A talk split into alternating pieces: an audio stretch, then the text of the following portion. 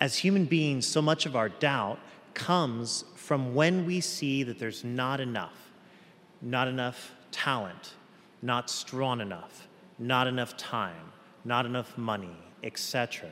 We have this way of thinking so often that something is not possible because there's just not enough to be able to accomplish it.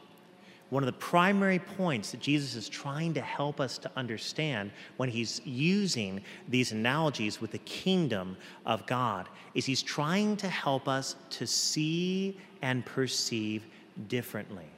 We don't realize how much when sin entered the world that it transformed our way of perceiving the world and made us think according to the kingdom of earth rather than according to the kingdom of God.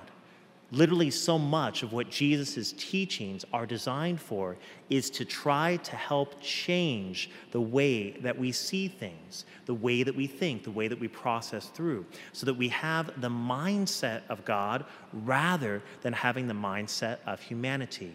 And our Lord again is hitting on one aspect by helping us to understand it does not matter how little it seems is present in the kingdom of God that God takes the little that we have and makes it to be enough.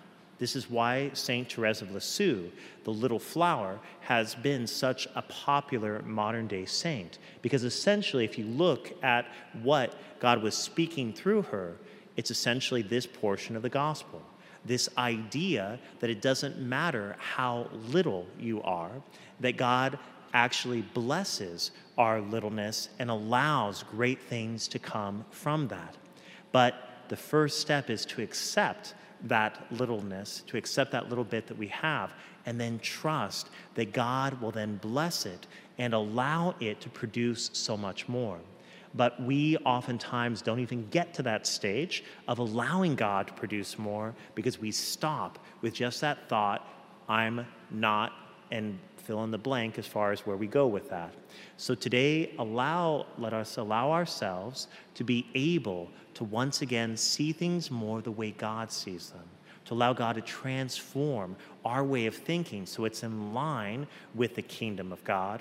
And the next time when we're tempted to doubt and to think, oh, there's not enough, to instead in that moment to make an act of faith and to say, Lord, I bring the littleness that I have to you and trust that you will bless it to make it far more or greater than the little that I am and have.